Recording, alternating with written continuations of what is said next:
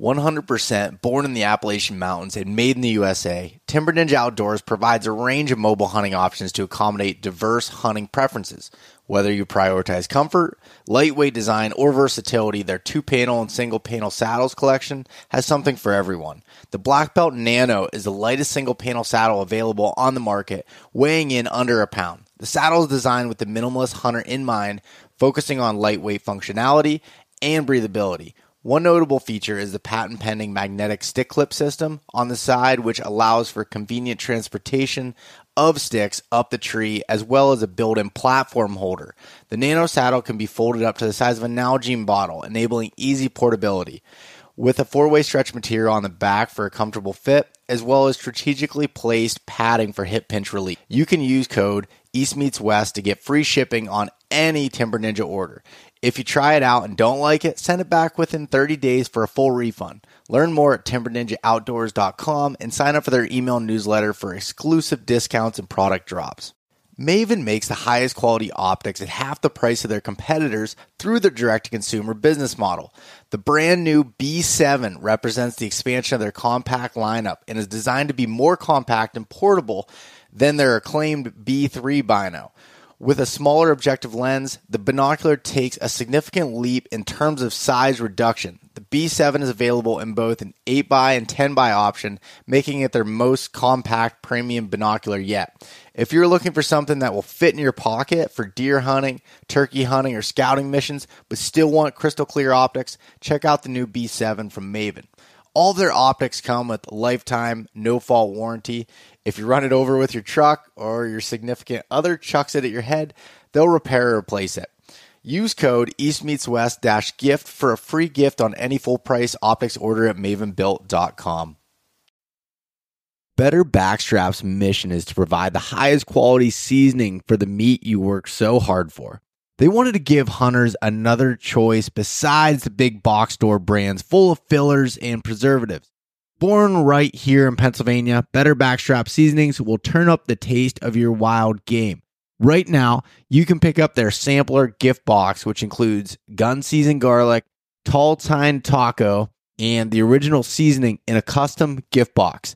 You can use the code East Meets West for free shipping at betterbackstrap.com. For all of those that want a truck bed cover for work or play, Diamondback makes the top of the line heavy duty covers that help you do more with your truck. They're perfect for the truck owning avid sportsmen, outdoor enthusiasts, and weekend project warriors. I'm currently using the HD cover that can is capable of holding up to 1600 pounds on the top, and then I have the Yakima Overhaul HD bars on top, so I can put my rooftop tent on it. When I'm not using my rooftop tent and able to use the trifold design of the Diamondback, I have the Crossbin 8 in there to organize all of my stuff in the back of my truck bed. Diamondback is made right here in Philipsburg, Pennsylvania. If you want to check them out, head over to diamondbackcovers.com. Are you an adventurer looking to take your hunt to the next level? Then you're in the right place. Welcome to East Meets West Hunt with your host, Beau Martonik. Hey everyone, welcome back to another episode of the East Meets West Hunt podcast presented by Spartan Forge. On today's episode, I am joined by the CEO and founder of Spartan Forge, Bill Thompson. In the last few years, Bill hasn't hunted much for himself as he's been spending his time building the Spartan Forge app.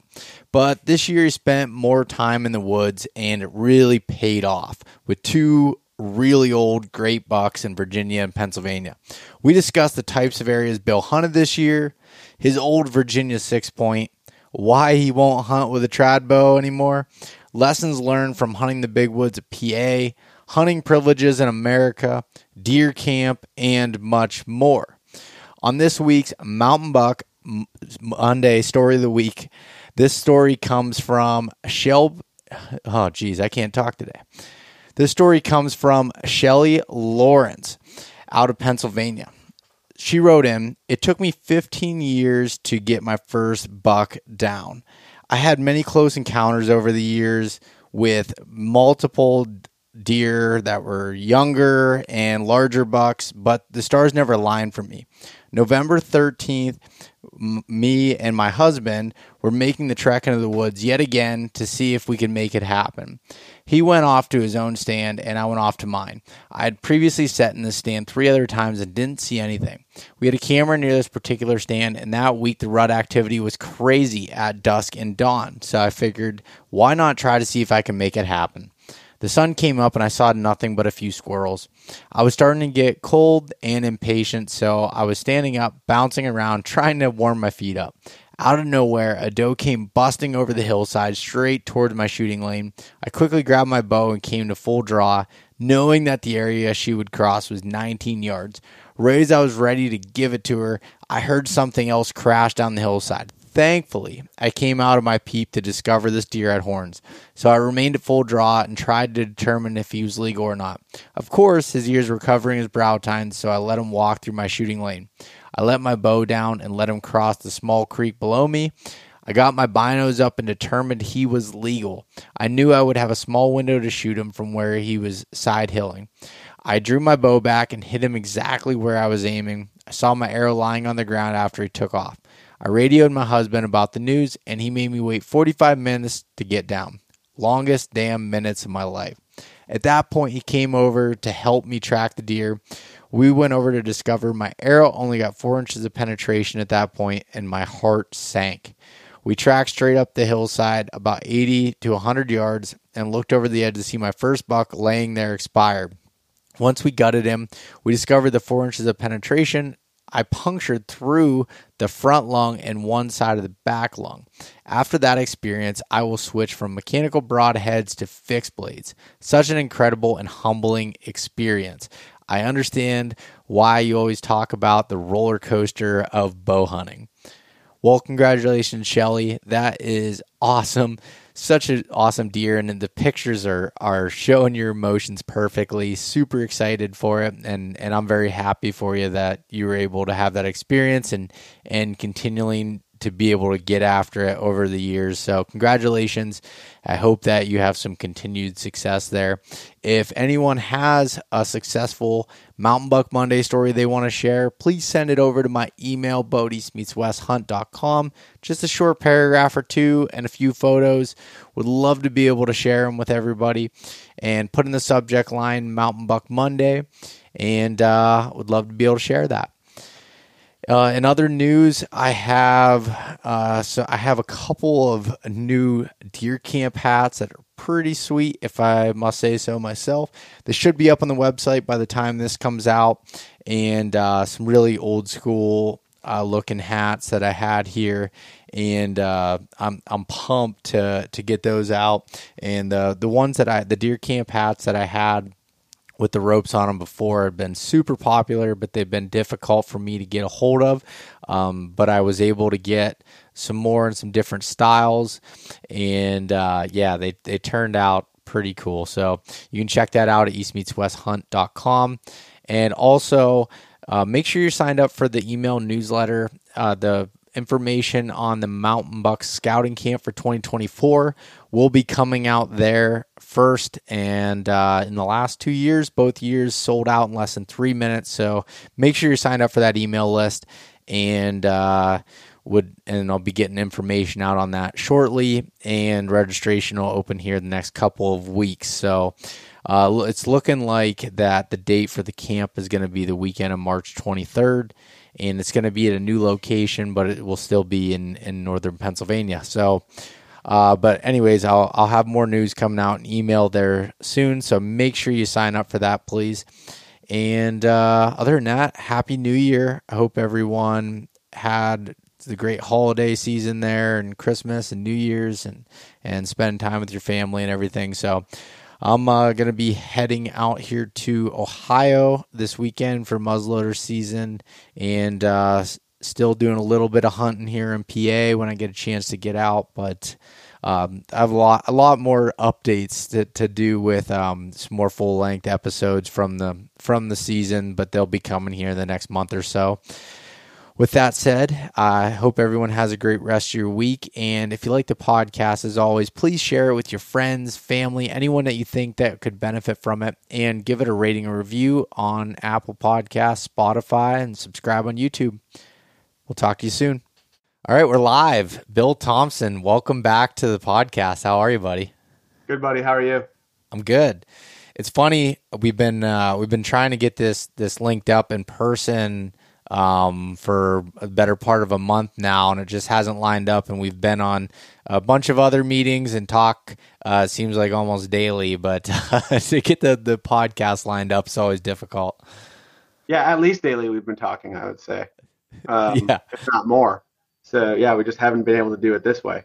I, am like when you talked about um, podcasting, I what the heck am I going to tell Beau that he doesn't know? well, well, it's funny because you know I was I was with you. We'll we'll get into the stories about your season this year, but when we were at camp and and doing that, and it's like it's really hard for me to want to like pull from the vibe of like everybody, you know, being around a successful day of hunting and stuff to like, all right, let's go sit, put the mics on and sit down and do a podcast. Like, I don't want to ruin that experience and, and, uh, understanding of it. So it's, it's, it's hard, uh, like in deer camps and things to, to make it happen. Although it's always a little bit better in person. Yeah, absolutely. I can agree more. Uh, and yeah, I mean, we had the time that we did have in deer camp also was awesome. It was freaking great time this year. It was awesome. Yeah. Oh, most definitely. And you know, so I'm I'm pretty sure anyone that's listening knows, but if they don't, Bill is uh, founder and CEO of Spartan Forge, which you've heard me talk about probably enough times to make your ears bleed. Uh, but uh, he, you know, Bill's been on the podcast a bunch of different times here, and what what I think is is awesome about Bill is he's not only intelligent with being able to build this app and anything that he's tried to build with it to just like be, be able to do that in a way that someone that has the tech side of it can do, but also from the hunting side and and being an avid hunter and even as crazy as your schedule was this fall, you seem to get out hunting or at least make the most of your time, which is kind of what you designed the app to do. Yeah, absolutely. I mean, uh, some of the spots that I was hunting uh, one of them was near a spot that I'd been before, the first buck that I killed. Um, but definitely using like I use the property annotation, getting in, getting access. I use the lidar stuff. So yeah, absolutely. I was able to you know piece things together from afar, then kind of optimize my uh, ability to move in and you know for me have a great season. Yeah, no, m- most definitely. And like, and, and I know in like even the past few years, you struggled to get out as much as you would have liked to, to, with with building this app and and and working and traveling and flying all over and all these different things and and a family and and this year too. I mean, you, you moved houses during hunting season, which actually kind of led to the the first the first success that you had. Yep, exactly. Yeah, all kinds of stuff going on. I made a like I hadn't killed a good buck in three. This this would have been my third year of not killing a good buck, or not killing a buck. I hadn't killed any bucks. Um, I had a shot at one last year that I blew. Um, I missed totally. Um, but yeah, I, I, I prioritized. I, I told myself I can test the app and digitally scout at the same time which is not like in the past when I'm testing the application, I have a script that I go through and I say, I want to do X, Y, and Z. Get in and get out of the application, make sure that everything is fixed.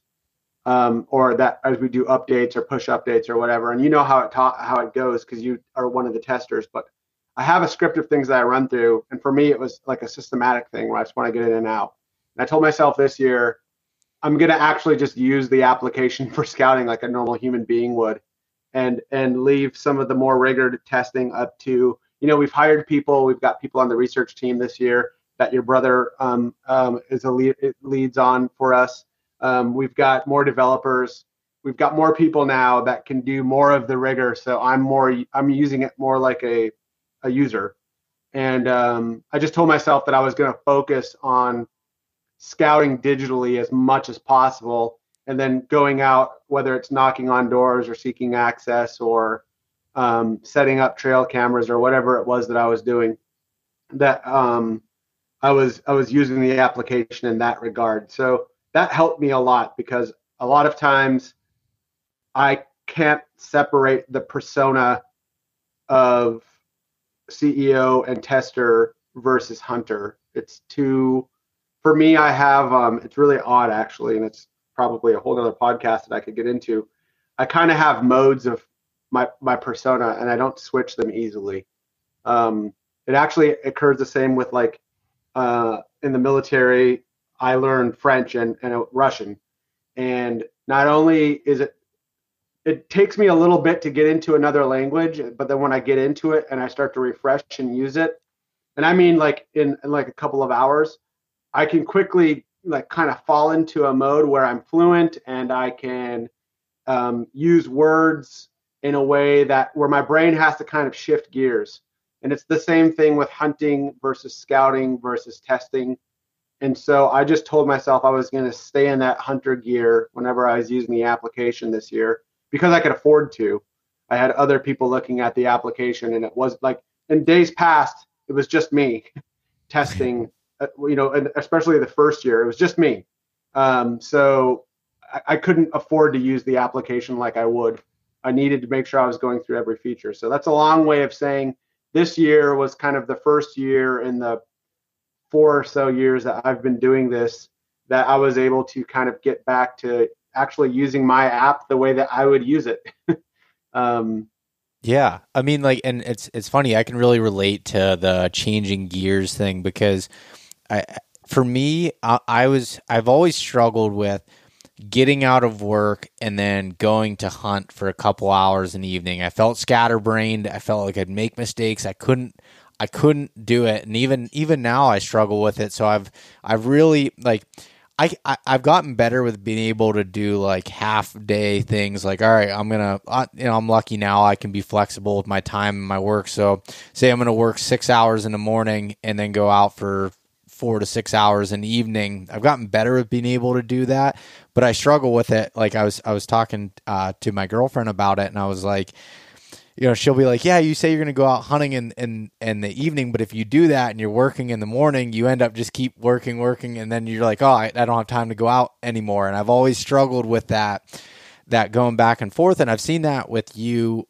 even from the standpoint of, so when you're in work mode and we're talking, like, our, a lot of times our our conversations are short to the point they're they're about you know whatever topic needs to be done needs to be done for the app or testing or whatever, and it's it's done. It's moved on. When you come up, you know when you come to PA especially because that's when I see the most, and you're at camp with us and you're out hunting, it's like a whole different version of Bill that you see. You're very you don't see even though you might have a million things other going on you've been able to like turn it off and focus on being present in that moment and spending time at camp having conversations about whatever and and then focusing on the actual deer hunting.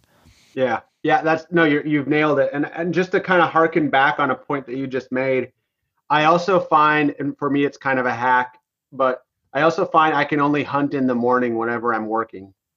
Um, because i'll wake up I, will go straight to the hunt. I'm kind of in that mode whenever I'm on the, like what I love doing. It's I've always done it and I'll always continue to do it. Is I always listen to podcasts about hunting on my way to hunting. It does a couple of things for me. It helps me get into that mindset, and um, and it it also kind of hype, hypes me up when I hear people passionate about hunting talking about hunting. It's actually one of the reasons I always listen always listen to your podcast and like one of my favorite podcasts to listen to. And I've done it actually this year. Was one you and your dad did a couple years back, um, and I think it was mostly focusing on scrapes. Um, I, I, bet you I've listened to that podcast three or four times. I actually told your dad while we were out there this last time. It it your father and you are, and I'll say it about a few people. Um, it's like you, your father, Johnny Stewart, Lee Ellis, and Garrett maybe are like my short list of people that can tolerate an in-depth conversation about deer February 15th. Yeah. Like I, I I'll go four hours with Garrett about something um, super esoteric about hunting or yourself. Um, I imagine I'd be able to do it with your dad, where you can kind of get into that like um, mo. I don't know what to call. Well, I do kind of know what to call it. Um, but it's a separate conversation. But essentially, you get into something where you're having an honest exchange of information and you kind of feel like you're dancing with the other person in in a in a conversational way. And you also feel like you're both in kind of a flow state and you get really into the subject matter and you know that the person that you're engaging with thinks about it and cares about it just as much as you do. Um, i can do that with that list of people about hunting anytime of the year whereas a lot of my buddies especially guys i used to hunt public with back in the day i had a group of guys that i hunted with. Like come february they're like dude i'm done talking about hunting. Like anything about hunting right now. Like anything but hunting. And that group I can continually get into hunting. So the reason I bring that up is whenever I'm driving into my spots, I kind of help myself psych myself up and get into that flow state.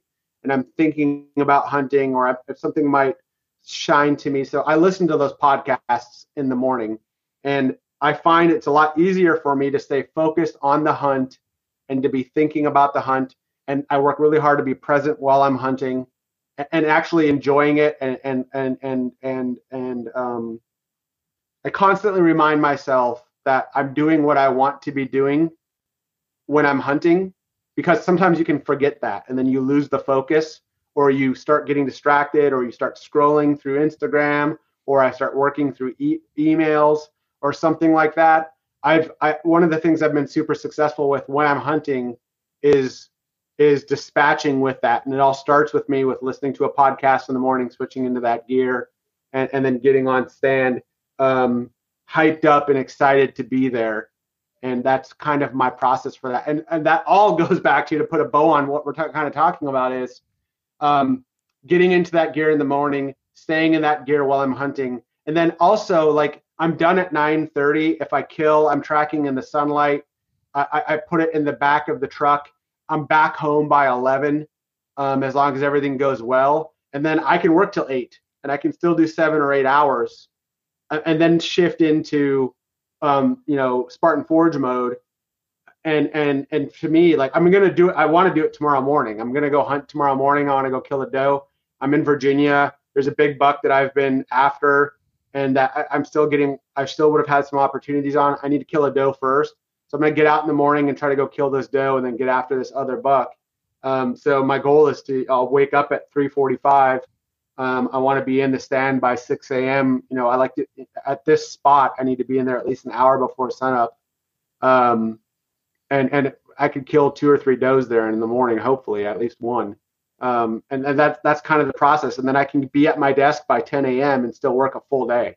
Yeah, no, that that's awesome, and I like I like the way that that you've compartmentalized that and like figured that out that works for you. And it's it's funny because I feel like that's something I need to do when I'm doing these part day day thing as far as doing the mornings because it's it's the same way. Once you commit to setting your alarm and waking up, you got your bags packed the night before. You have any of your snacks in the fridge, whatever you need, everything's ready to go. You go out, you do your thing, and then you come back and do it, and it's the the podcast thing is funny because I'll listen to podcasts, hunting podcasts on the way to hunting, and then on days when I'm working in the morning, I listen to business related podcasts while I'm cooking breakfast or drinking coffee or doing because that's what I'm doing for the day, and it kind of like gets you almost like motivated or focused on that that task, and that's that's super interesting.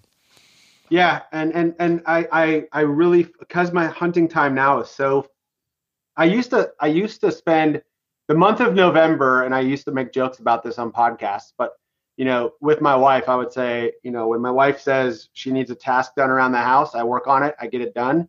But come like October 25th, the focus is hunting until December 1st. And if I have a spare moment for anything, I'm not doing honeydew lists. I'm not, you know, closing the pool. I'm not sweeping the driveway. Everything else we used to go by the wayside, and I'd focus on hunting for a month. Um, and I'd take my vacation or if I had half days or whatever. Everything was devoted towards hunting. And now, like this year, I've hunted like maybe total 14 or 15 days. Um, and I I really work hard hard on not overlooking the the the privilege it is to hunt and to and to really work hard on being present while I'm hunting and not to get distracted because it's so easy to get distracted.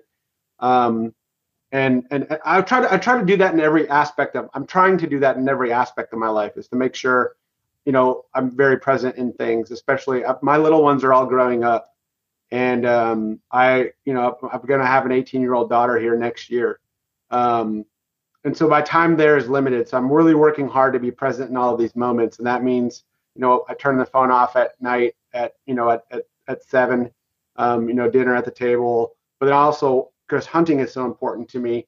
I don't check the phone unless I have to. Um, you know, I turn off alerts. I go on silent mode. I do all of that stuff because um, it, it, it's just a privilege. It's all a privilege. Everything that we're doing, like the lives that we have, even right now, where we're able to think about and talk about hunting all of the time, and then go out and hunt, and then how are we going to improve the product?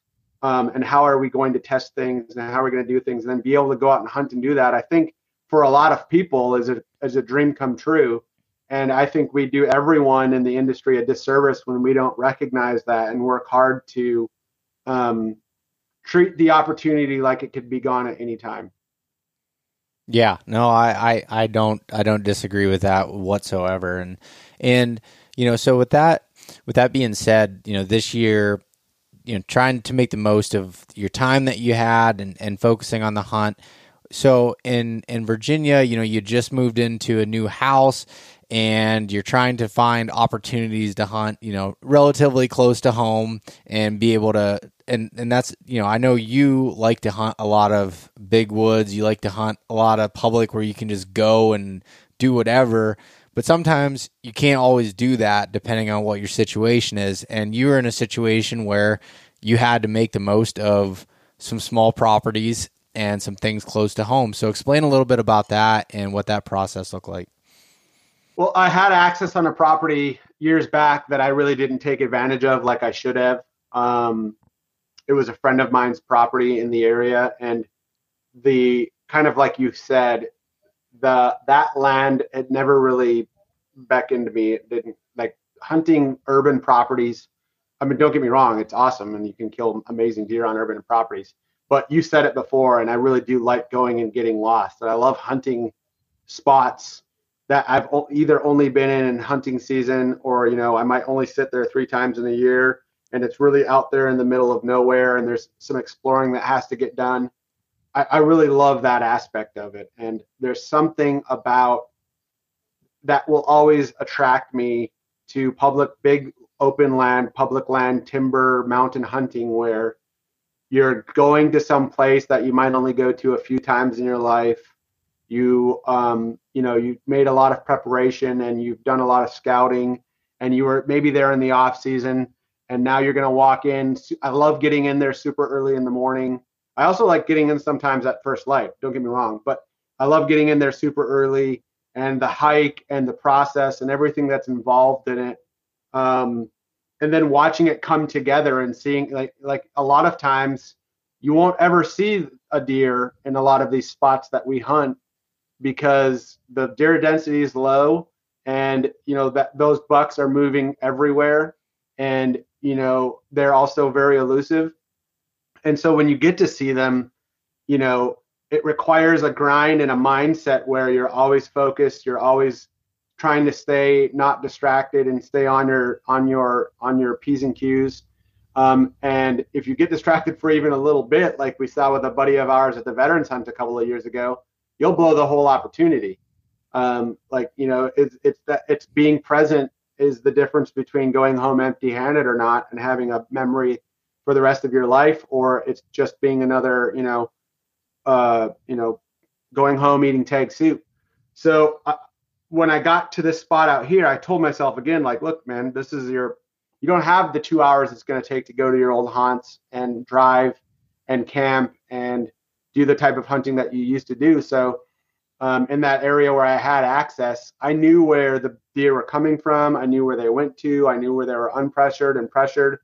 Um, there were other hunters in the area, so knocking on doors and getting access and dropping cameras and stuff um, was something I did and to to also because I how close it was to me, and because uh, I also wanted to test the features inside of the application that I was using. One of them being like our property annotation tool, where I will mark all of the properties where I want to go and knock on doors. I mark them yellow. If I get turned down, I mark it red. And then if I if I get access, I mark it green. And then I can visually look at that on the map and then kind of get an idea of how I think the traveling is happening and where they're coming from and where they're going. Um, and that visualization really helps me from an analytical standpoint. And that's what I did with this property. Um, and and um, uh, essentially the morning that it all came together. And I don't know if you want to go into the story or not, or how you yeah, want to handle 100%. it. But um, uh, I had gotten in to the spot where I knew deer were going to be coming from, just with my headlamp. It was like there was like a river and then a crossing, and the deer would stage over there and then move through, and they were pretty reliable. Well, that morning that they were coming in, um, I was walking in and I saw with my headlamp, I could see all the eyeballs, and I was like, "Oh man, this sucks." Like, I'm, I'm not going to be able to do anything. Well, I knew that there was a large scrape that was kind of to my west.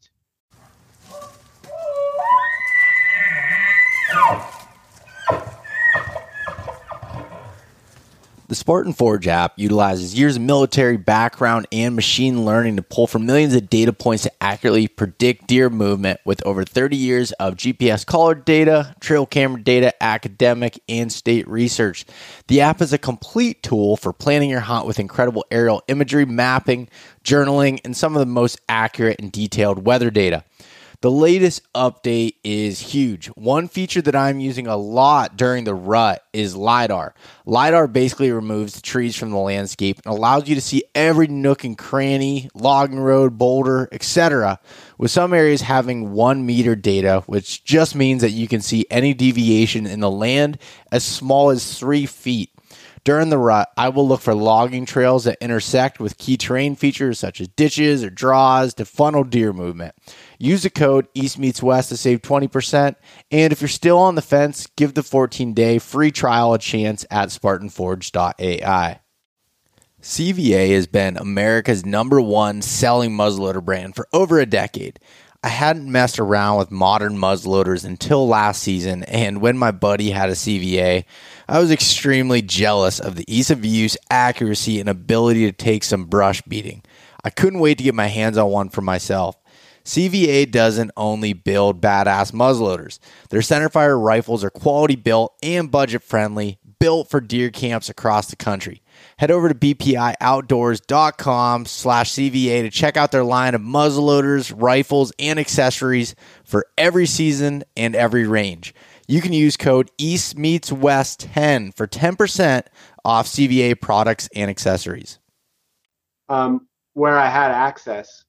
And there was, I, I remembered there being like a deadfall because I actually thought about hanging a tree um, and, and, and, and getting up one of the things I'm looking at when I'm looking at tree stands is not only am I in the right wind for the tree stand, but am I in the right wind for my direction to the tree stand so that the deer aren't winding my trail whenever they're coming in or wherever that they. So I like to go where there are trees growing out of like blowdowns because the traffic, the, the opportunity for traffic, there can be less of an opportunity for traffic. So I remember that there was a blowdown there, so I decided to just go on the ground, um, and and um, I knew that that scrape was there, but I also knew that there were a ton of deer over there. So I felt like there was, in that opportunity uh, on this first buck, um, there were two bucks in that area that I would have killed. I think I showed you pictures of both of them. Yep. There was probably like a four year old um, that I'm hoping to hunt next year that I think was like an 11 pointer. Um, and then there was this six pointer. He's really a seven pointer. He's got a tiny kicker on the back of one of his antlers. Um, that was really old.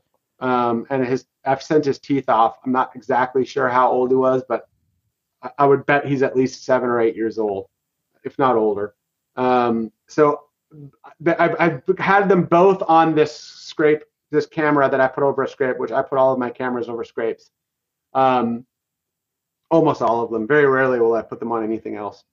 And so I sat down in this this where all these trees were on the ground, and um, at, I could so as the buck was approaching, I knew that the wind was right. I, I knew everything was correct. Um, and as the buck was approaching, I just couldn't get a good look at his antlers. And it wasn't until he was right behind the tree that the um, the, the licking branch was on that I could get a good look. And then I was like, oh crap, this is my buck. I really didn't think it was the buck because um, it was just, you know, you don't expect it. And um, really my goal that morning, and I think I might have told your brother this, um, but my goal that morning was actually to grab, get some pee from a doe and and um, and freshen scrapes in the area with some of that pee. And so I was going to kill the first thing that I saw.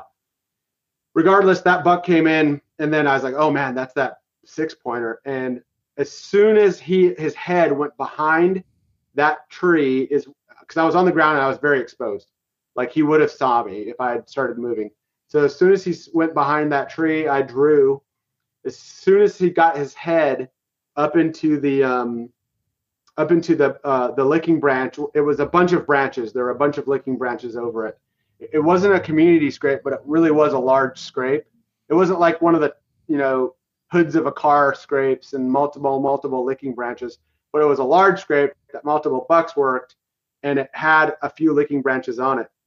And so I also like to wait until when I'm shooting on a buck who's in a scrape. I like to wait till they're getting their head into those branches because I feel like they're less likely to a see me, but then b to hear or jump the arrow because their head's inside of the inside of the um, the licking branch, or you know they're in there going nuts, however whatever there is that, that they're doing with their preorbital gland um, on the branch.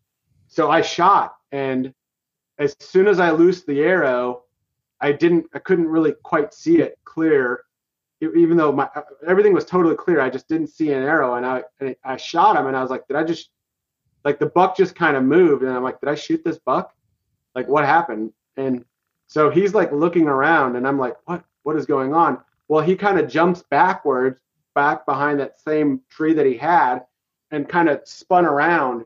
So now he's like almost facing me um, on the other side of the tree. And I'd nocked another arrow and put another one right through the front of him. And as soon as that shot hit, like a ton of blood came out. And I was like, okay, now this guy's dead and no question he's dead. So he did not bound off far and, and, and went down. And I actually texted um, Drew, a, a, friend of ours, well, Seek one, from Seek One, and said, I think I just shot a giant. I, am sure that he's to die.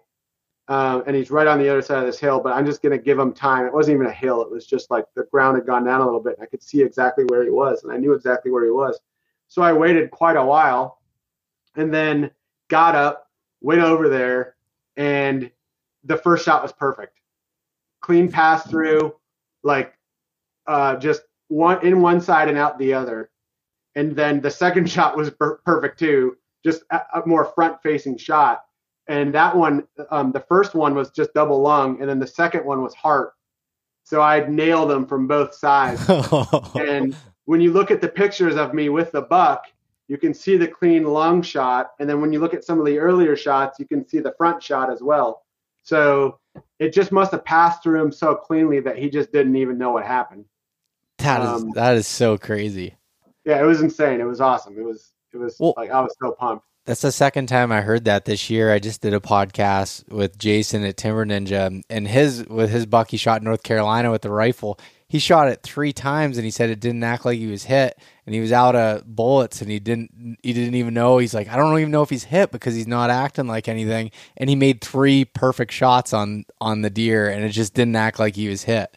Yeah, crazy. it was insane. Uh, that's not the first time that's happened to me with a scrape either. I, I actually on my Instagram I shot like a really good one it was like 155 in Maryland on public land and I the same exact thing happened. Only I saw the arrow enter, and I knew it was a perfect shot.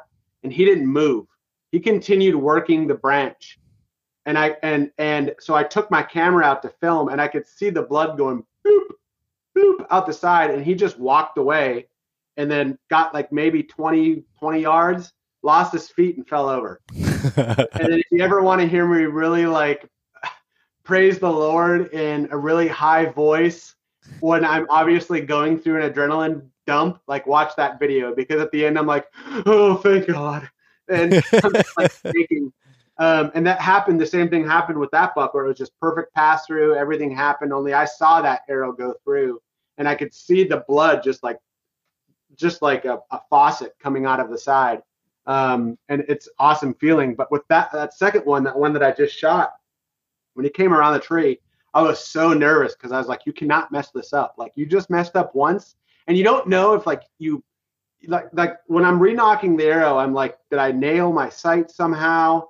Is there did I do something? Is did I not nock the arrow correctly? Is something yeah. going on with my fall away? Like you're all of that's going through your mind. So you're trying to look at everything while you're trying to get an arrow ready. And then you're like, now it's time to forget about everything and focus on trigger pull and get the second shot delivered. And so I really adrenaline dropped after that second one because, you know, all of this stuff was happening. And he's looking around the tree, like looking at directly at my area, at my direction. And so it was awesome. I mean, I'm a super old buck. Um, yeah. Just everything about that was awesome. Oh, that deer is is so cool. It, I um, when when you first sent me the picture of it, like the rack is impressive as a six points, probably the biggest six point I'd ever seen. But the whole body and everything about it just made it. It's. I mean, it didn't make it look. It is just like an old, just gnarly looking deer super yeah. cool. I have it on my other screen right now. I'm looking at it, and uh, such such a cool deer. Yeah, and he was really the like the um, I don't even know how to say it. He just had like a regal presence about him. The few times that I'd seen him on camera, um, he was always alone. He, he just like something about bucks like that where you're just like, oh, this guy's a professional. Like, yeah. This guy just he's he's he's at the top of his game and he knows exactly what he's doing and where he's going and everything happens with purpose. Um, it's kind of like seeing an old bird dog that really knows what they're doing.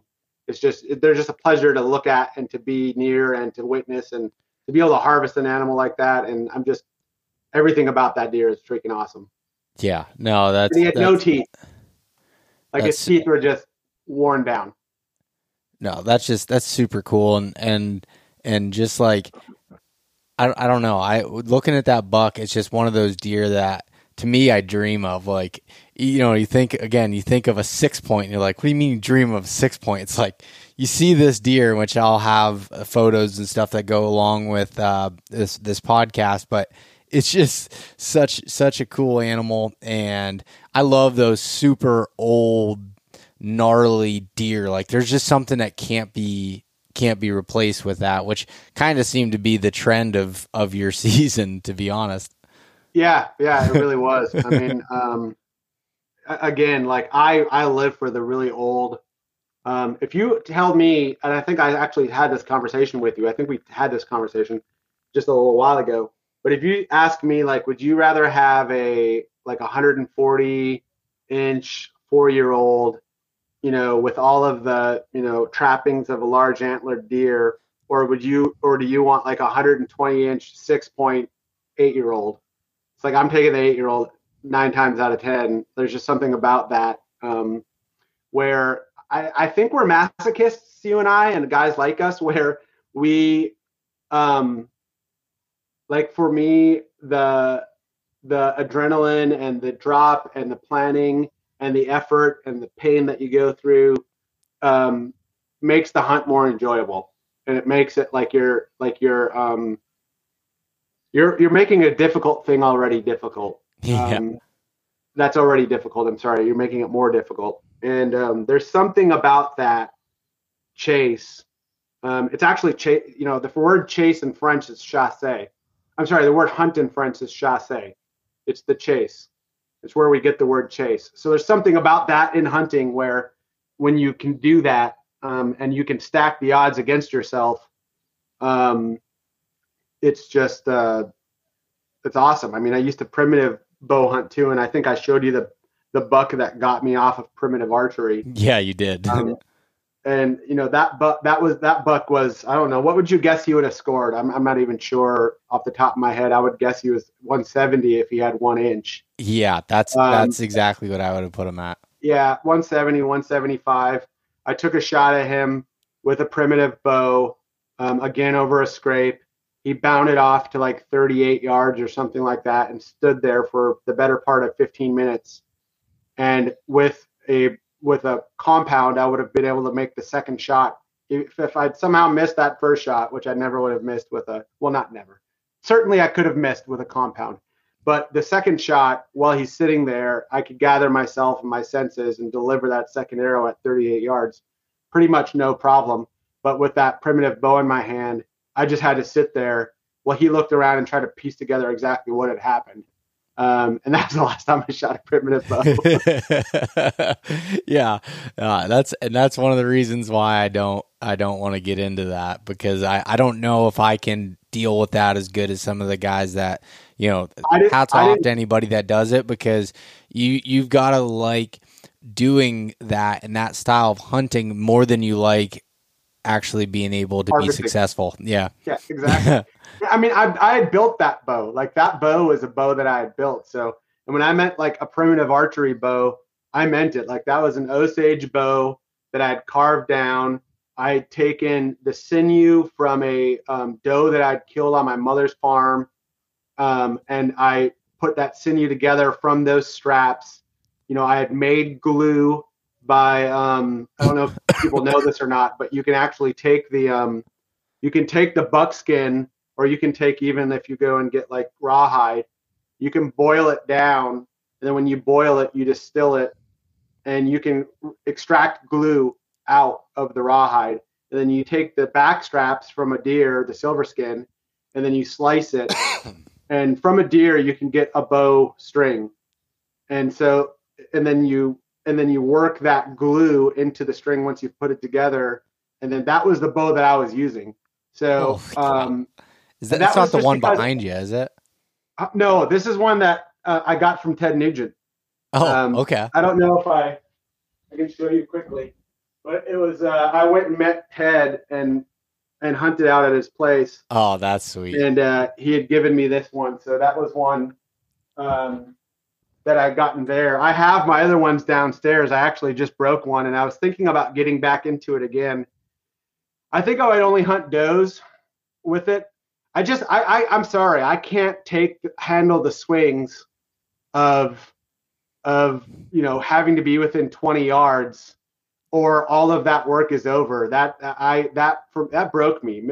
Not being able to kill that deer, and I'd spent two years hunting that deer, and it just that was enough for me. So you know, I really get into the to the challenge of it and making things difficult for myself. And I know that there's some ego involved in that. Obviously, you're trying to prove to yourself that you can do something that's very difficult. And yeah, I fully admit that. There, that is an aspect of it, and that is what it is. And if people don't like that, that's fine.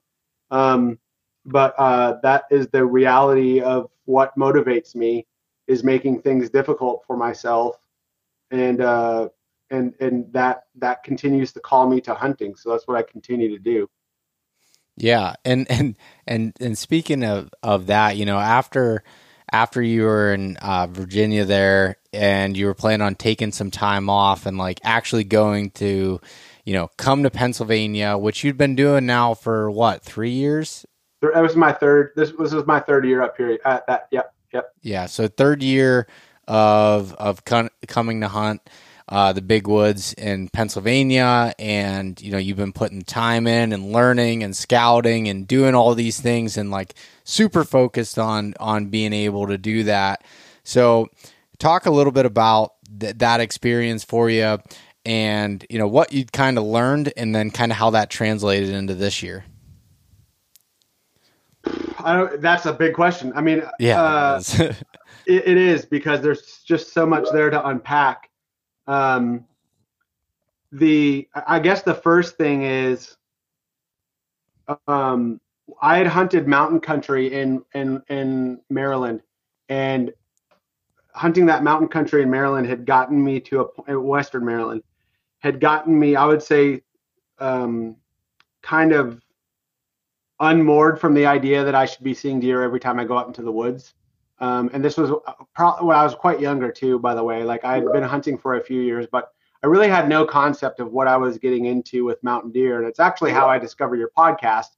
Was I was looking for mountain deer, um, you know, input, and um, so what what I did, I, I really got my teeth kicked in the first couple of years I had hunted up there, and then I started looking into like you know, modeling deer behavior and GPS movement, and inevitably what came out of that was Spartan Forge.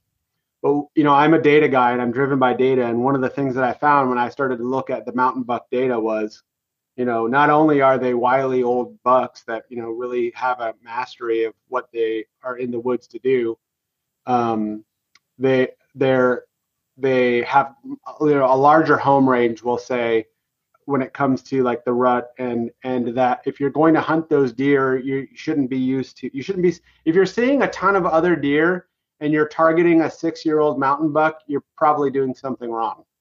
Like if you're seeing tons of two year old bucks and tons of does um, you're probably getting winded by that buck that you're hunting um, and he probably knows you're there. If you're seeing a ton of other deer in most situations not in all situations. So getting, you know, and then fast forward with Spark, and I say all of that because I'm trying to set up my Pennsylvania experience. So I started by scouting with Johnny um, in PA, you know, a few years back now. I don't was it three years now, four years? It's got it's almost four years, Beau. Um, and and um, and Johnny, like I said earlier, is one of those few guys who's as obsessed with deer as I am. And I mean, we started scouting up there as soon as the season was over um, and you know having long conversations about deer and what how what we think about deer hunting and how we do it and where we go and all of that stuff. And um, that first year, um, I the, the, year after the subsequent year after that, I hunted um, with him, and then uh, you know saw some bucks, didn't have any success, could have killed some younger guys. Um, but I knew that I, I wasn't expecting immediate success when I went up there. Like that would have been a fool's errand. And then that spring, I ended up scouting with Steve Shirk and and Johnny, and I think even maybe you one time, and we did a podcast. I can't remember, but I'm pretty sure we did. Um, and you know, I picked out spots that I thought I was going to see movement, and then or where I thought we would see deer. And we did a lot of boots on the ground. Most of it was done with Johnny, and then some with you, and then a couple of times I went with Steve Shirk. And then that year we had the veterans hunt. Um, uh, the Spartan Forge Veterans Hunt. That was the first year of it. So the spot that I had scouted that year, um, I had put a guy on a buck, and he had an opportunity on a really good buck. Um, and that he ended up uh, either falling. We don't know the nature of what really happened in that.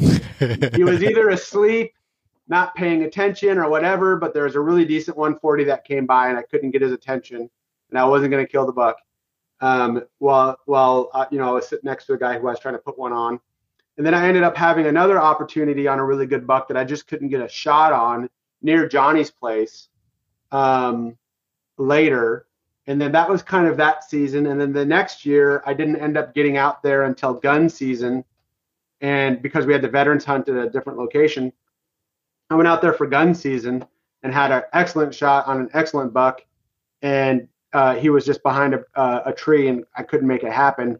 Um, and then some other does caught me and they all took off. And then, you know, did a lot of scouting there for the app and stuff this year, going into this year. And, um, and the, the spot, the first few spots that I had hunted were spots that I had saw or understood or had lots of it seemed to me like there were lots of deer going through these areas, and I had found like a couple of smaller trails where I thought there would be movement. And I hunted there pretty hard and really saw bupkis. Like I think for five or six days or something like that. Um, I didn't see anything. And then um, had some opportunities, and I don't remember if it was maybe the sixth day or something like that, or fifth day.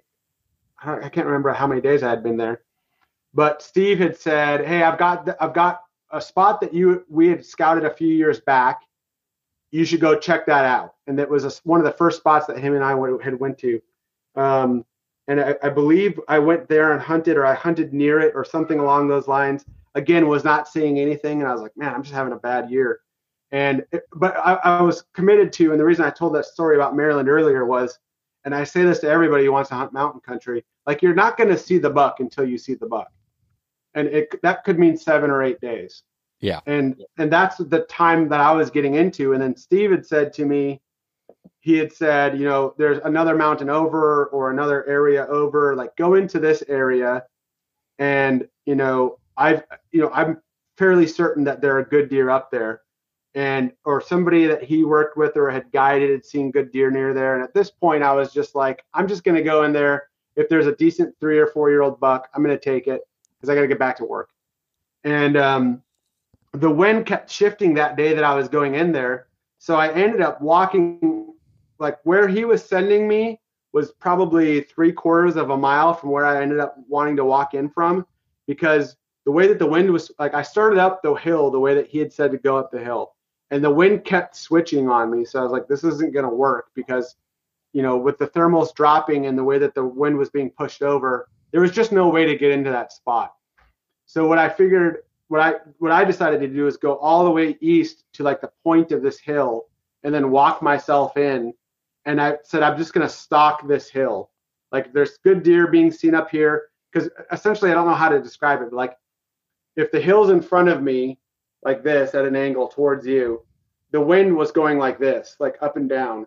Like as I was going up there and throwing milkweed, I just knew I was going to get busted if I got into where I thought I might be seeing deer. So I came all the way from down the road and decided to just stalk across. And my, my hope was is that I'd be aware, aware enough to where if I saw something, I could set up and it couldn't wind me by virtue of the way that the wind was going up and down the hill. So I just started going from the total opposite end, three quarter mile walk um, across this hill to try to get there. Well, as soon as I get up that hill, there was like a, um, a, a logging road. And when I got up to the logging road, I heard like a, and it was, I've heard, I've only heard this one other time before and um, it was like a slow clicking grunt. I don't know exactly what to call it, but it was like, you know, those noisemakers that people use at like parties and stuff. It's just like somebody recorded one of those noisemakers and like slowed it down ten times. Well, I think I, I, I know, sent you a video of it, right? Well, I I know exactly. Well, you told me about it, and then a week later in West Virginia, the buck I killed did the exact same thing, and I was sitting under 20 yards from it while it was with a doe doing that. And I was literally kind of laughing to myself. I'm like, I hadn't heard that before. And then it was exactly what you had described. And I'd heard a couple other people talk about it this year too, which it's, it I was, knew nothing it was, of it. I knew it nothing of cool. it. Yeah. it was such a cool noise. It just sounded like a, like take the grunt of a buck and slow it down and just make it a click every once in a while. I don't know how else to make the vocalization, yeah. but um, it's like a slow noisemaker. It's the only way I can say it. And if somebody knows, please DM me or message me because um, if someone knows what that is called, because it, it is a grunt, I suppose. But anyway, it was loud, and that was the first thing I heard. And I was like, "What the heck is this?" And then I, I'm on the um, the logging trail, looking up and looking down. So I was kind of what I was doing was zigzagging across this logging trail, looking up watching for a while, looking down, watching for a while, looking up, watching for a while, looking down, watching for a while, just trying to see movement. And uh, I heard this buck, and it was pushing a doe that looked very young. And this is like November seven, sixth. Sixth was it the sixth? Yeah. Yeah. So I okay. So I'd been there seven days. I got there on the thirtieth. So, um, I I saw him pushing this very young doe. It looked to me like a, I don't know. It couldn't have been more than 18 months old. There's just no way. I don't think so. And he was pushing her all over the place, and he was making that grunting noise, and he pushed her into a um into a drainage into like and I showed you the area. I've you've yep. seen this, but there's like there was like a drainage that went right down, and when they slipped in there, they couldn't see anymore so I literally was crawling up the road on my hands and feet, got right before that drainage, and then and then got over like you know how the there's a growth by the, the roads, usually where they mow and stuff, or yep. when they're freshly taking stuff out. I got over that, which was full of all kinds of garbage, and then started to make my movement up. Well, he had popped out again with her, and she had gotten out. He got in front of her and moved her down back into the drainage again and I just was crawling hands and feet. I mean, I still had my pack on my back, I had my stand on my back, um, my bow is in my hand, and I'm just going up the hill like as slow as can be. and um, I, I I watched all of a sudden out of nowhere this doe blows right past me and she's just like taking off. And I'm like oh crap. Like how is it possible that they caught my wind? And I'm like no there's just no way because the way that the wind was going and I was throwing milkweed the entire time because I was so afraid of getting busted because of how unpredictable the wind was. And she blew right past me and then I then I looked and I could see him and I actually filmed it he was like in this like cut looking around like where did she just go kind of thing. And so i pop up and just hang my bow on like a broken broken branch and i'm behind like a massive old tree. And i just get my grunt call out and i let a grunt out. And he immediately like looks over to my area and i'm standing behind this massive tree on the ground. And i film i film again. And i because he's probably 50 yards away or so and then I, I one more, and then he kind of looks away, so I do one more like longer, slower grunt, and I'm just kind of um, uh, you know, uh, what's the word? I don't even know what the word is, but you know Kinda when like a you're tending grunt. yeah, no, no, it wasn't a tending grunt, but like um, when you open, you put your hand at the end of the grunt call and you kind of open it and close it and open it and close it. Yeah, you're Nice just controlling the pitch with the. yeah, controlling the pitch of the grunt, right? And and um, yeah, exactly. And so that one really got his attention. And then he pops out, and I ranged the tree that I thought he was going to pop out in front of. And it, I was like, was it 30? I think it was 33 or 38 yards. I can't remember off the top of my head what it was. But I said, as soon as he gets in front of this tree, like that's going to be your chance because it, it was pretty thick up there. yeah. Um, and, and it, it, as it, it came right out of the out of this cut, like it was really really thick out of the cut. And sure enough, he came out, and I shot, and it was a little high on the lungs, but not.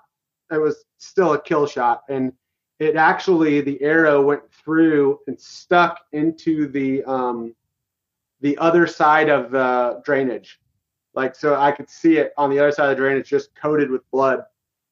And I was like, it's a good shot. This has got to be good. And I had, you know, had some other experiences. I'll I'll say it this way that had informed, you know, being patient when it comes to tracking a deer. So I said, I'm not going to rush. I'm going to sit down on the ground and just sit here for an hour. And I'm not even going to try to find blood. I'm not going to do anything. So I literally, and I don't know, people might make fun of me or whatever. I don't care. I sat down and like watched a podcast for 45 minutes and said, I'm not going to stand up till this pod- podcast is over and start looking for this deer. Like anywhere it went, maybe it could see me. Maybe it was still looking at the area. Maybe the shot wasn't as good as I thought it was. I was just going to give this thing time. And then if I pick up good blood, I'm going to go and track. Well, the deer, I, I, I, I waited an hour, got up, found the arrow, started tracking, and the buck had kind of went up and over the mountain, like towards the other side. And um, uh, I uh, towards the end, I started to lose blood, and I was like getting really upset. And I was like, "Oh my goodness, what is going on here?" And I, I was finding just little drops of blood. Like it, it went from good blood to little drops of blood to where I'm like, oh, "I'm gonna have to call a dog. What am I gonna do? I don't want to do this." I'm I'm up on the top of a mountain, like a, a, quart, a mile and a quarter away from my truck. Um, I, I, I just the whole thing was deflating me, and I was just like, oh, this is gonna be awful because I'm not finding blood. And then I just look forward and found good blood again. I get to the good blood. I get to the point where I'm back on my like hands and knees searching to see where this went. And then I get stand up and look, and then I see him laying on the ground. I'm like, oh, thank God. Just like throw my hands in the air, like just super happy, thanking the Lord. And um, I probably should have packed that buck out, but I was like, it's all downhill. It's gonna be, you know, I got to get it over the hill, which wasn't so bad, um, and then I'll get it down the hill. And I was like, I don't care. I'm so excited right now. I'm so happy. Um, the buck had like a gnarly rack. He was super old. Um, um, Steve had not ever seen. Had he seen? I think I believe he had never. He knew of that buck.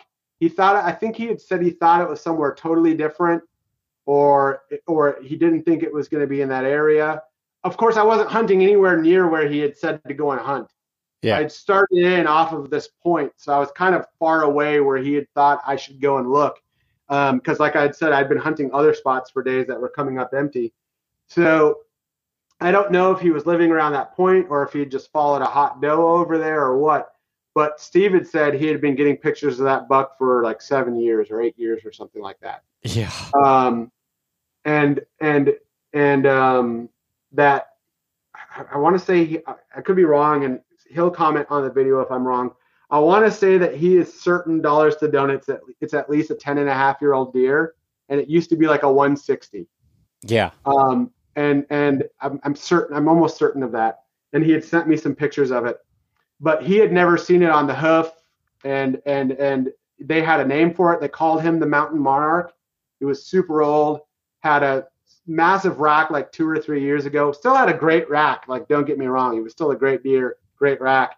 Um, and so I, I pulled him off that mountain and brought him all the way down, and I was freaking. I could barely close my arms when I was done. Um, you know, getting him down that mountain and off, and and all of the area that I had to traverse through. Um, but it was a you know absolutely fantastic hunt, and um, just you know, you can't. I don't know how it could have happened any other way. Like it had to happen the way that it happened. Um, and and you know things pay off in ways that you don't expect and um it was what it was it was awesome it was an amazing hunt Well, and and there's a there's a few things from that too that I think are are good learning lessons. Like you know, you're talking about. Well, I think your decision on not just going to a spot just to go to a spot and saying you know screw the wind. Where and I, I've learned this about you based on another spot that you were hunting earlier in the week. You were showing me your route in, which was absolutely crazy for how long it was. I mean, it was already a long walk, and then you were adding an additional one and a half miles to the already literal two mile plus hike in to get there because of the way the wind was and the way the thermals were and how particular you were with that access. And without doing that, you wouldn't have ran into this buck. And it's like, it's it's like by happenstance did you run into it? Yeah, but at the same time, that wouldn't have happened if you were just like, oh, I'm gonna go do stick to my plan no matter what. It's reading that situation, using that woodsmanship, understanding that what the wind was doing, it's swirling all over the place. I can't get in there clean the way I want to. And then also the fact that that buck was pushing that doe around that drainage and that thick drainage. Man, I've seen that so many times where they'll do that and they'll just keep kind of like herding them into that thick cover of that that drainage and they they they stay around that spot and then she'll squirt out a little bit and then he'll try to you know cattle dog her back in and Yeah. and ha- and and it's uh it's it's super cool how that worked out and that's where an advantage of being on the ground in those types of scenarios can help because you can move and and make the maneuvers that are necessary to be able to do that now obviously depending on the the wind speed, how loud the leaves are, all those different things. It doesn't always make it work out, but when the conditions are right, man, that's such a deadly way to to be able to do it. Obviously, and I I just remember because it started pouring down rain on the. Did it start pouring down rain yes yeah on the yep. on the drag out? Because I remember you Yep. sent us a picture to the group, and. uh and uh, I remember it being like kind of like wet looking. It was a dark, and I was like, "That's a gnarly looking buck." And you're like, "I'll be, I'll, I'll come back to Johnny's camp tonight." So like, rounded up. Um, I was actually working that evening uh, to be able to go hunt in the morning, and I was I took the afternoon off, and I was working, and and I remember uh, talking to my dad. I was like, "We gotta go." And and Kurt, I was like, "We gotta go to Johnny's camp, see Bill's deer when it comes." And it was like, "Man, he's taking forever." But because you had such a drag out and then Yeah. you know drive and everything, but you got there and we showed up and saw that thing and it was just like oh my gosh like i literally just said the same kind of exact thing about your six point your other one but this was the same type of situation other than i saw it in person and actually Yeah. got to to witness it and and i gotta i gotta send you some other um those photos again of your deer because I don't know if they came through blurry or if when they posted they turned blurry. But the photos I have that I'd sent to you weren't weren't blurry like that when you'd post it oh on the yeah. I'd, I'd love to see them i mean I, i'm still looking at that deer like every few days yeah, and- I think it must have happened when I sent it. Something happened in the in the the it reduced the quality. But anyways, just to be able to see like the neck, the body, the rack, everything about it, and we we got to camp, and this was the the best part. So Gunner was there. Um, yep and he was gonna cook. I mean, it was like, holy cow, we have a personal chef that's yeah. here, uh, Gunner the hun- Hungry Huntsman, and he was gonna yeah. be there to to cook it up and and help butcher. And and Johnny just installed this this new uh, uh, deer hanger that he's got with his I beam, and he's been talking about building this thing since he's got the camp. Yeah. So off the side of his driveway, he wanted this I beam that would swing over, get a deer out of a truck bed and then swing it over the patio. You could sit in your hot tub, look at this deer, and like yeah. he had it all planned out. And it was a very good plan and a really nice I beam. Other than Johnny has rope from 1962 yeah. that he decides was going to be the hoist rope. it was awesome. so, um, that was so great. I mean, the, yeah, and, and, the best part, and we'll, I'm going to get to John. Like we haven't even gotten to Johnny yet. Like I'm yeah. going to get to John. But I mean, one of the things before, um, I, I think people might have heard what you said before about me taking the long route on some of those spots because I was using the, the trail system in that area to get into these spots, and it just wouldn't have worked to take the more direct route. And I get so angry and so I used to get so angry and so down on myself when I would say to myself, I'm just going to hunt anyway, or I'm just going to take this route because I'm short on time, or I'm just and then I would screw myself over. And I then I would really get angry because it's like you knew better and you did it anyway. And now you've paid for it. So how could you have expected any different? And and, and so it, it's more of a sense of like I don't want to disappoint future Bill um, by by you know cutting corners now because I'm feeling a little tired or lazy.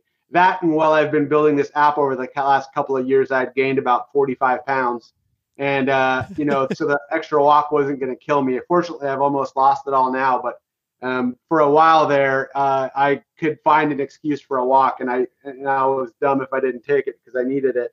So I mean, yeah, that the all of the because really what you're doing is, and I and I get into this a lot, is you're really disrespecting your former self and your former self's work when you put like all of the time into scouting, all of the time into studying, the resources and the gas and the effort and the practice. You're crapping all over that if you just decide you're going to roll the dice on the wind. And that's kind of the frame that I, I put myself in when I convince myself, well, if you want to hunt these deer, you're going to have to do this three mile walk. Um, and, and you could do a shorter walk and sitting there looking you right in the face. But I kind of conceptualize it as I'm not doing former Bill any favors and I'm actually crapping all over all of the work that you had done just because you want to cut some corners because there's definitely a part of me that really wants to cut those corners, a very real part of me. Fortunately, I've paid for it. So, um, yeah. And, and also, again, we kind of talked about it earlier. I'm a sucker for the suck. Like, I just, something about it, like pulling the deer out for me and down the mountain was just as much fun and and just like I love it. I love the experience. I love being in it. I love being a part of it. It's one of my favorite things in the world. Obviously, it's what you know. Everything that we we do now surrounds you know. Besides my my wife and my family, everything else that I'm doing and thinking about revolves around that, and it's the optic that I see everything through. And if I, I was on a podcast the other night, and he a guy had asked me um, towards the end of it. Um, I think it was called the Just One podcast. But he basically asked me at the end, like, what advice do you have for like new hunters, or what would you tell new hunters, you know, when it came to scouting, or like your lessons learned, or you know, you've been doing this for a long time, like, what is your biggest thing? And I said, um, essentially, what I had said was, and it's kind of been a gut check for me, or at least it was a few years ago that I've gotten past but it was make sure that you're entering into hunting for the right reasons. Because if you're entering in, and it's not because it's a moral thing, it is a moral thing, but separately from it being a moral thing, is like, do you want to look the part? Do you want to look awesome? Do you want to wear the camo? Do you want to tell the girls that this is what you do or puff your chest out with your buddies and say, this is who I am type of thing? Or do you really want to get out and and learn the outdoors and the experience and enjoy nature and have your own meat and and that you know where it came from and how it's handled and that you're feeding your family with it? Because if if it's the former you're going to set yourself up for failure by just trying to look the part. And you're going to make mistakes continually and you're going to end up not wasting your money and your time and your effort and you should just be doing something that you really want to be doing. Whereas if it's the latter and you are there for the right reasons and you've done that gut check then everything else that you will need to set yourself up for success will come naturally. You'll put the extra work in. You'll you'll you will spend the extra time because you're there for the right reasons. You won't cut corners.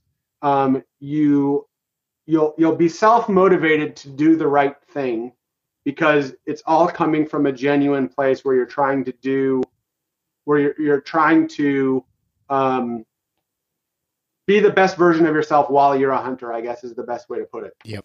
And and if, if that's the reason why you get into it you'll be you'll be guaranteed success because um, success just means learning and putting meat on the table. And like as long as you're applying yourself, you'll be able to do those things and you'll be able to do it for the right reason. And when the chips are down and the going gets tough and you're on your seventh day of not seeing anything, you'll say to yourself, you know, what is the why am I getting out of bed this morning? Why am I going to go and do this again? Why am I beating my head against the wall? and and if you're doing it for the right reason it makes it all a lot easier whereas if you're doing it for your ego or your self image that you think you have about yourself you're going to sleep in and you're going to cut corners and you're not going to scout when you should be. Um, and so a lot of people and i'm not saying I'm, I'm not saying this is a ubiquitous thing but you'll see a lot of people who will get into it for the wrong reasons.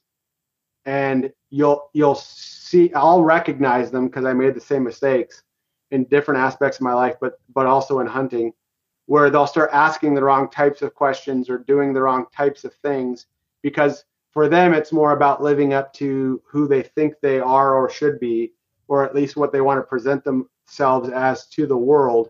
And that gets you into ethical quandaries, it gets you into moral quandaries.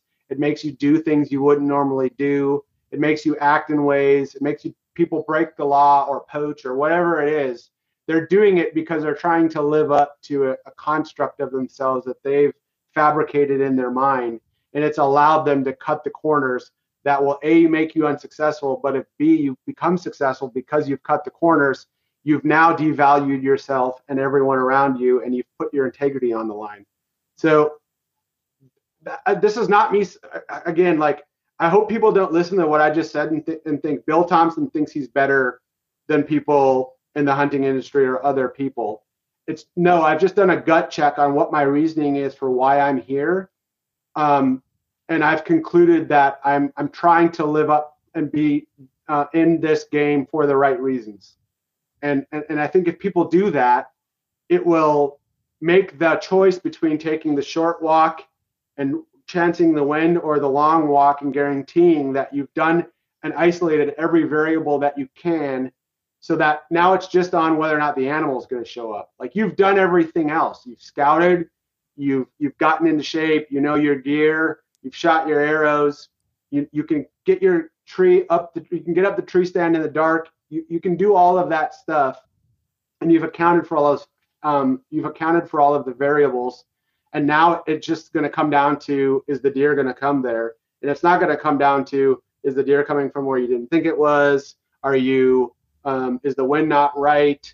Are you did you not did you end up getting tired and not sitting in the tree you wanted to because you you know you did take the long way and then you quit halfway? It's all it's all of that for me. And, and again, this isn't me coming. I'm going to say it the last time, and I'll shut up about it. I'm not coming at this from a moral place. I'm coming at this from uh, honor your own work and on and honor the reasons why you're doing what you're doing, um, and that will inform everything else you do. And I hope that makes sense. I hope this isn't. I'm not losing you. Um, well, no, I and, and Bill. I mean, I think one other thing that that I can pull from that, as far as like the reasoning, it, depending on what your reason is for new hunters, like coming into it. So motivation can only get you so far Motivation yeah. in any aspect of your life, when you have high motivation, things are good. Like it's easy to get out of bed and go do that thing.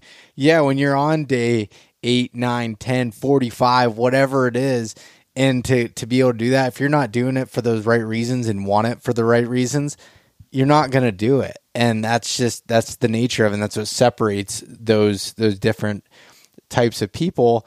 And also, you know, to to really give even more credit to what you're talking about with your with your hike in, I can think of two examples personally that I've dealt with where I can remember telling myself to not take the shortcut and do something different. 2021, I killed that buck opening day.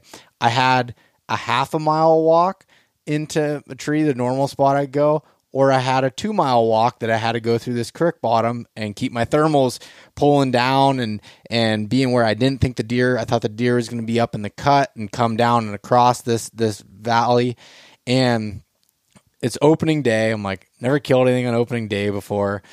You know, do I really need to go through all these extra steps, hike in that early, be in the tree at least an hour before daylight, do all those things? And I remember being like, and I learned this from elk hunting the day I killed my first elk when I had a hike 2,100 feet up in elevation, get up there in the morning. It was like, if I do this right, I may only have to do this once. And so, but taking those steps to do that, you know, I killed that buck that day.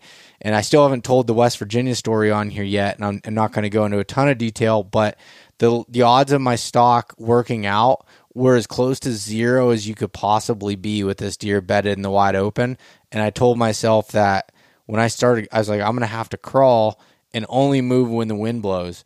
And yeah, I'm already out of food, out of water, out of coffee. I was just like, you know, I was in a place where all I wanted to do is go back to my pack and get some snacks and you know kind of restart. And I'm like, no, if I do this completely right and I pay attention to everything, then there's a there's a chance that it could work out and you know and it ended up doing that but i can think of scenarios where just here in gun season where Beau wasn't thinking the best way where i was i i, for, I spent four hours of still hunting and focusing and going through and i snuck up on a couple of small bucks like within 20 yards of my gun i'm like man i feel like i'm on top of the world and then yeah. i knew i had to be back for the afternoon uh, to go work on some stuff, and I had a call at like three o'clock, and it was like two already. And I'm like, holy cow!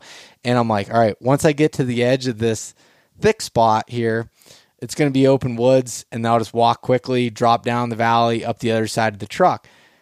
Not thinking there's this last point here that I should really creep around and make sure nothing's bedded around it or whatever. What do you know? I get out there, look at my phone, have notifications, service pops up. I'm like, oh, put it in my pocket and just start walking. And as soon as I started walking, a really nice buck was feeding on black cherries at two o'clock in the afternoon during gun season in a heavily pressured place, like something you wouldn't expect.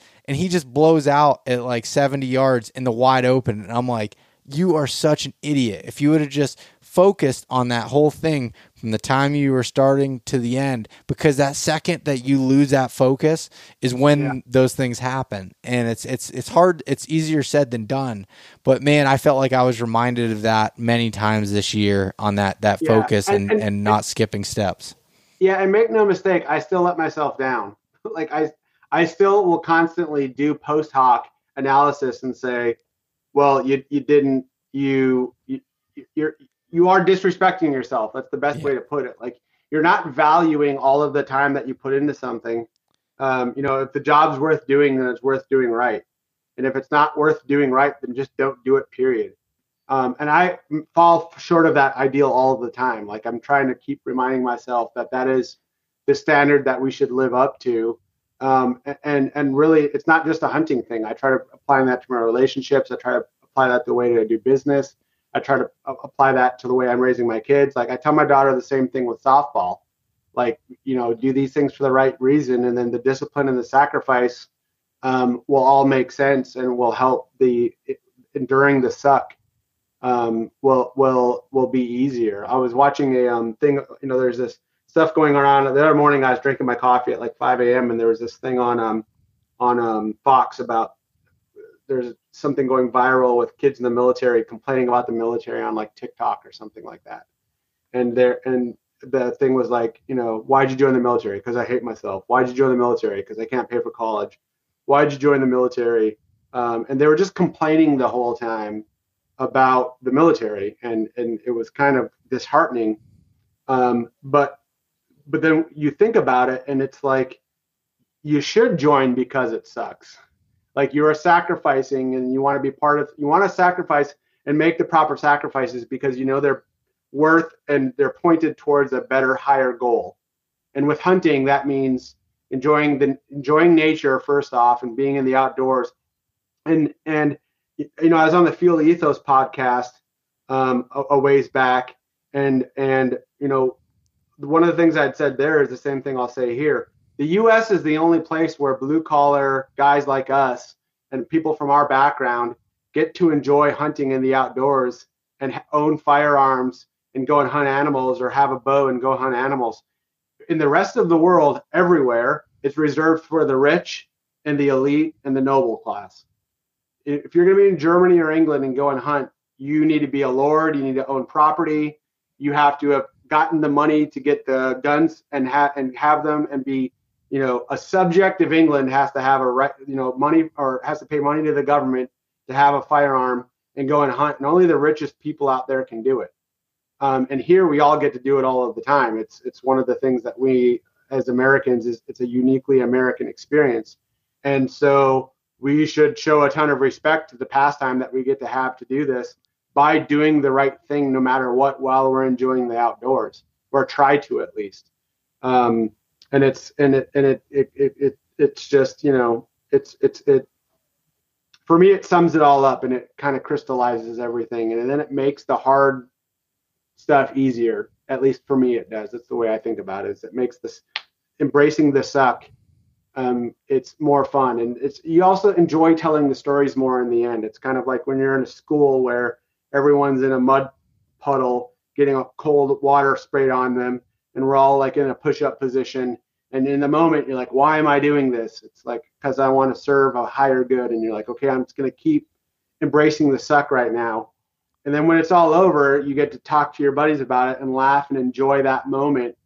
Um, that at the time you just wanted to quit, and you but you had the reasoning, the right substrata to your your method to your madness that kept you in like the cold sand pit, getting sprayed at and yelled at at 4:30 in the morning. And it sucked at the time, but then it's fun to talk about later and laugh about and express later. Just like we're talking about hunting right now, um, we embrace the suck, and that um, makes the it adds richness. The suffering and the sacrifice adds richness, richness to the endeavor that we otherwise wouldn't get. Yeah. No, uh, man, I don't think I could have explained that any better. I like the I like the reflection on it too and then just and I think we can all take that for granted a lot of times seeing other countries don't have those those experiences or even, you know, even people within our own country that don't have the opportunities or weren't raised that way to be able to have these opportunities and to to go out and do that and that's just that's a really really good perspective to be able to have on it and like and I also just feel like that makes me so grateful for those experiences we get to have at camp and and spending time with others that have the same passion and the same drive to be able to do that and being you know just as happy as like man when when you called and we got to go see your deer like I was absolutely ecstatic as if I would have been the one that had shot that buck and everybody else that was there was the exact same way. And I know you would be the exact same way when that happens with me and Johnny and and every and it's just like that and and surrounding yourself with people that feel that same way and have that same gratitude and everything for it is just man it, it I, I feel super blessed. Yeah hundred percent. It really is one of the best things in the world to be, you know, to when you when you do going to Johnny's that night and just you know the buck up on the pole and Johnny and I talking about you know we're gonna get a backstrap on the grill and oh we should have warmed up the hot tub and had that ready and we're all like cutting you know cutting jokes and busting each other's balls and making fun of each other and talking about the buck and we were taking pictures and everyone's giving each other a hard time, but we're also like all smiling ear to ear. And then yeah, having Hunter there, or I'm sorry, Gunner there to um to uh, uh, grill uh, slice it up and grill it up and throw it on the grill, and then the spread that he made. I mean, that night I decided, I don't know if I told you this or not, but Gunner's going to make a digital cookbook for Spartan Forge. Like I, have been making some of his recipes with the deer that I've killed this season, and I can't wait to kill more because I've eaten it all up. Um, we're just going to offer it free probably to our users, but um, uh, that night, like everyone's having a great time. Johnny and I stayed up way too late that night, even after you guys left, and then and then we were up the next morning at four four o'clock, and then John and I went and hunted that next morning, and he killed that next morning. I know, like, and you filmed un- it. unbe- and I filmed it. Unbelievable. Like just back to back to back. And and Johnny and I that night were like, Oh Bill, man, it's it's 1.30 in the morning and oh man, we gotta get up in three and a half hours. And we weren't drunk or anything like that, but we had I had lost my voice from talking. We had been we we did both back straps that night. We cooked both back straps and ate them between the six of us. I know. And you know, and and um that that whole thing and then it, it came to like you know four o'clock there's only we will be so disappointed in ourselves if during the whitetail rut we sleep through the morning. Like it wouldn't have it was not a choice for neither of us talked about it for a second. The only thing we would do is kind of make fun of each other. We were watching jeremiah johnson at like one in the morning and i was like you know we're getting up in three hours right? And he's like yeah i know we're getting up in three hours. I'm like yeah because if you try to talk me out of it blah blah blah blah blah and we're just talking shit. And sure enough we got out there the next morning and got up and got into the tree and um, I knew when we got into that tree, and Johnny and I both were together, and I was just filming for him. I was like, dude, this is a, a bucky morning. Like, th- this is a morning for bucks to be out getting after it. We are going to see a deer. And we saw a ton of deer that morning, and two shooters we saw that morning. And um, Johnny put, made an excellent shot, um, and it really ducked his arrow, but it ended up um, we thought at first, like when we first saw the video, we are like, oh crap, like that buck loaded up so much. And Johnny was like, man, I think I just hit backstrap. And I was just recording on like this phone right here. And um, I zoomed in, and the phone's got like a really good camera. It's a Galaxy S23. I zoomed in, and I was like, dude, I think you are like the tip top highest part of the lungs. I mean, like right before you start getting into like no man's territory or the dead zone or you know the backstraps whatever. Like if someone had said shown me that video just off and just said oh here's a buck i shot high and i never found i'd be like makes total sense. Like that yeah. is a buck that was shot high. And then when we slowed it down and looked at it i was like dude i think there's a chance that you nicked them high lungs on both. Like there's a chance. We should get down and go and look. And he's like i don't know bill. And i'm like dude i'm look, looking at this right here on my phone and i think there's a chance so we got down and he filmed it like we were tracking on the ground and he didn't see it at first. And I just started going nuts and it was like 50 yards in front of us. Um, and it was amazing. It was, it was just, it was amazing. It was amazing. Um, and, uh, and I, for, for me, like I had to get back because my wife was, was going, she had colleagues in town and she was going to be going out with friends, colleague friends that night. And I had been gone for 10 days or eight days, nine days. And I, I was, it took everything. I didn't ask her. I didn't ask her, but I so badly wanted to be like, babe, I'm just one more night, one more Because all I wanted to do was fill up that hot tub and have the back straps on the grill and be out there looking at the buck hanging from that beam and then have you guys. That's all I wanted in the world. But I love my wife more than I love hunting. And so I just said, you know, John, I'm not going to be able to stay. Uh, there's only one thing in the world that is keeping me from staying, and it's not disappointing my wife and guaranteeing that I have future hunts to do this on. So I'm going to just pack up and leave. And he's like, oh, I get, I, I get it, Bill. And I'm like, yeah, it's, it's, it's got to be what it, um, it's got to be what it is. So I hit the road and uh, got back home, and my wife got to go and see her work colleagues, and um, it was an amazing like three day, four day period. I'll never forget it for as long as I live. Um, I'll never forget it, and it was just amazing. And like you said, everyone in that in John's kitchen who loves. There isn't a group of people who love hunting more than that group of people. Um, we were only short one or two guys, and you're just like in this almost moment where time stands still, and you're just reflecting upon all of the great things that allow us to do this, and then it leads to success, and you get to share it with people who care about it as much as you do. It's it's it doesn't. I don't know if I don't know if that's recreatable in any other facet. I don't. I don't know. I, I haven't been able to get there in many other places besides the military. Yeah.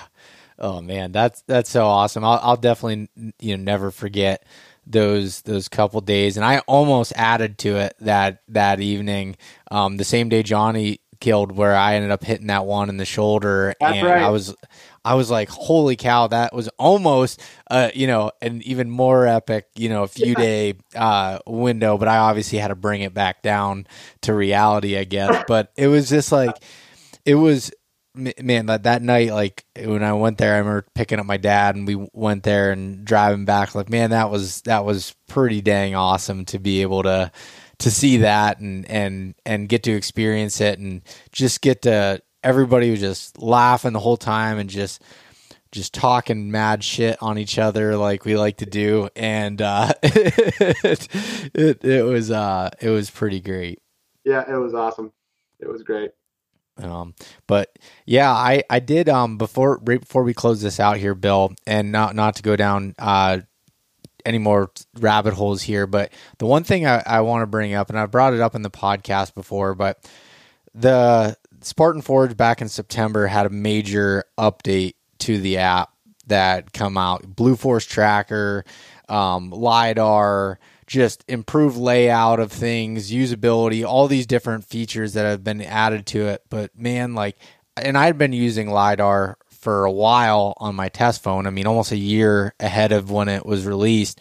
Yeah. But I can't tell you and anyone listening you need to use lidar more especially in hill country in mountain country in big woods anywhere really to Yeah. be like the the amount like the one of the biggest tactics that I had used was being able to look at where logging roads intersect and multiple ones of them and be able to know where that's at and be able to, without even stepping foot in there and then Yeah. going in. Actually, my buddy Michael, which I, I think you might have met Michael before. I met Michael. Oh yeah. Yeah. He sent he's he texted me the other day and he's like, Holy shit. He's like I was he was going to do deer drives um in another part of Pennsylvania and last week last weekend in rifle season, he's like, Hey, he's like, dude, I kept looking at Spartan Forge thinking there was this trail here. He's on LiDAR. He's like, There's this trail and he goes, I'm getting there's just laurel, and you know, I see this deer trail. I'm looking for this trail. He's like, it picked up a deer trail that was big enough, and because it was so steep on this mountain Yeah. that these deer had to go on this spot. He's like, it identified a deer trail. He's like, my mind was just blown when when he did that. Yeah, it's awesome, and and and um, we're really going to make improvements too on the visualization um, over the off season. Essentially, how people interact and look at those maps and how they load is going to get a lot better. Um, I won't get super deep into it because I don't want to like throw out the um, you know. I know people listen to this podcast that you know have more money than I do to build things quicker than I can but we are going to be doing some really cool visualization with that layer and other layers and stuff we're going to be doing with like um, the way that we present imagery. Um, i know you know and we can't talk about it but i know you know about some of the ai stuff and you've seen the stuff that's coming out. Um, and i know i've been talking about you know the ai stuff for a couple of years but understand you know for your users who maybe or listeners who didn't um, know this my plan in the beginning was to work with another mapping company. So the AI features that we had built from the beginning um, were were not we we were not able to organically serve them up ourselves on the map, and so we ended up having to go back and build the map from the beginning in order to display a lot of these AI features um, that we're just getting into now. But I know like in a couple of months here or less, the first feature is going to uh, make itself available and um, from there it will just keep compounding on top of each other and get and get better and better so um, i'm really excited about that but i mean there are so many more. As much as the app changed from last year going into this year, which I think, you know, we really went from like what I would call a 30 or 40% solution. I would say we're now at like the 75, 80% solution. Whereas I think a lot of the other mapping apps on the on the market are at like 70 or 60%. Um, some of them might have a little bit more data than we do, but that's about it. Um, but as far as how you interact with the map, how you display things, the reliability, the usability, the user experience, I would say we're in that 75 to 80% territory. And we're going to get up into the 90, 95% territory here over the next year. And the options, the features, the integrations, the AIs that we're coming out with, and then the visualization of the map. The year, you know, I, I can say this, you know, there's going to be 10 years of one meter historical imagery coming out here really soon. Um, we're still one of the cheapest price points on the on the market um, for this data. So, you know, all of that really excites me. Um, and we're doing this with a team that's, you know, smaller than the finance team on some of these other apps. You know, just you know, the administrative arm of some of these other applications is larger than our entire team, and it's something that we really all hang our hats on, and we're really proud about. And we're going to continue pushing capacity and putting out stuff that people haven't even I think and I think you would agree with this because you've seen some of it. The features that we're putting out soon, I don't even think people have conceptualized are things that can be done right now or the way that we interact with this with what we're testing right now. I don't think people um, I think people are going to look at it like it's wizardry. I, I, I really do. I think people are going to look at it like it, this is impossible. How do they do this? Um, and so I'm really excited to come out with that stuff and kind of get it out there. Yeah, man, I'm I'm excited for everybody to see it, and and you know I've seen a lot of it, and there's still more that I haven't seen yet, and I just I'm I'm super excited about it, and so Bill, I I really appreciate you coming on, taking the time out of your busy schedule here to talk on the podcast, tell some stories. Man, it was fun. Yeah, me too. Thanks again, Beau. Yep. Everybody go check out the app, SpartanForge.ai. Follow Spartan Forge on all the social media platforms. And as always, use the code East Meets West. Save yourself 20% off of the app. You don't like it in 14 days. Send Bill, uh, you know, an emoji with the middle finger up and give your money back. You're done. Yep. Or there's a 14 day free trial. But, anyways. Yep. yep. all right. Thanks, Bill. Thanks again.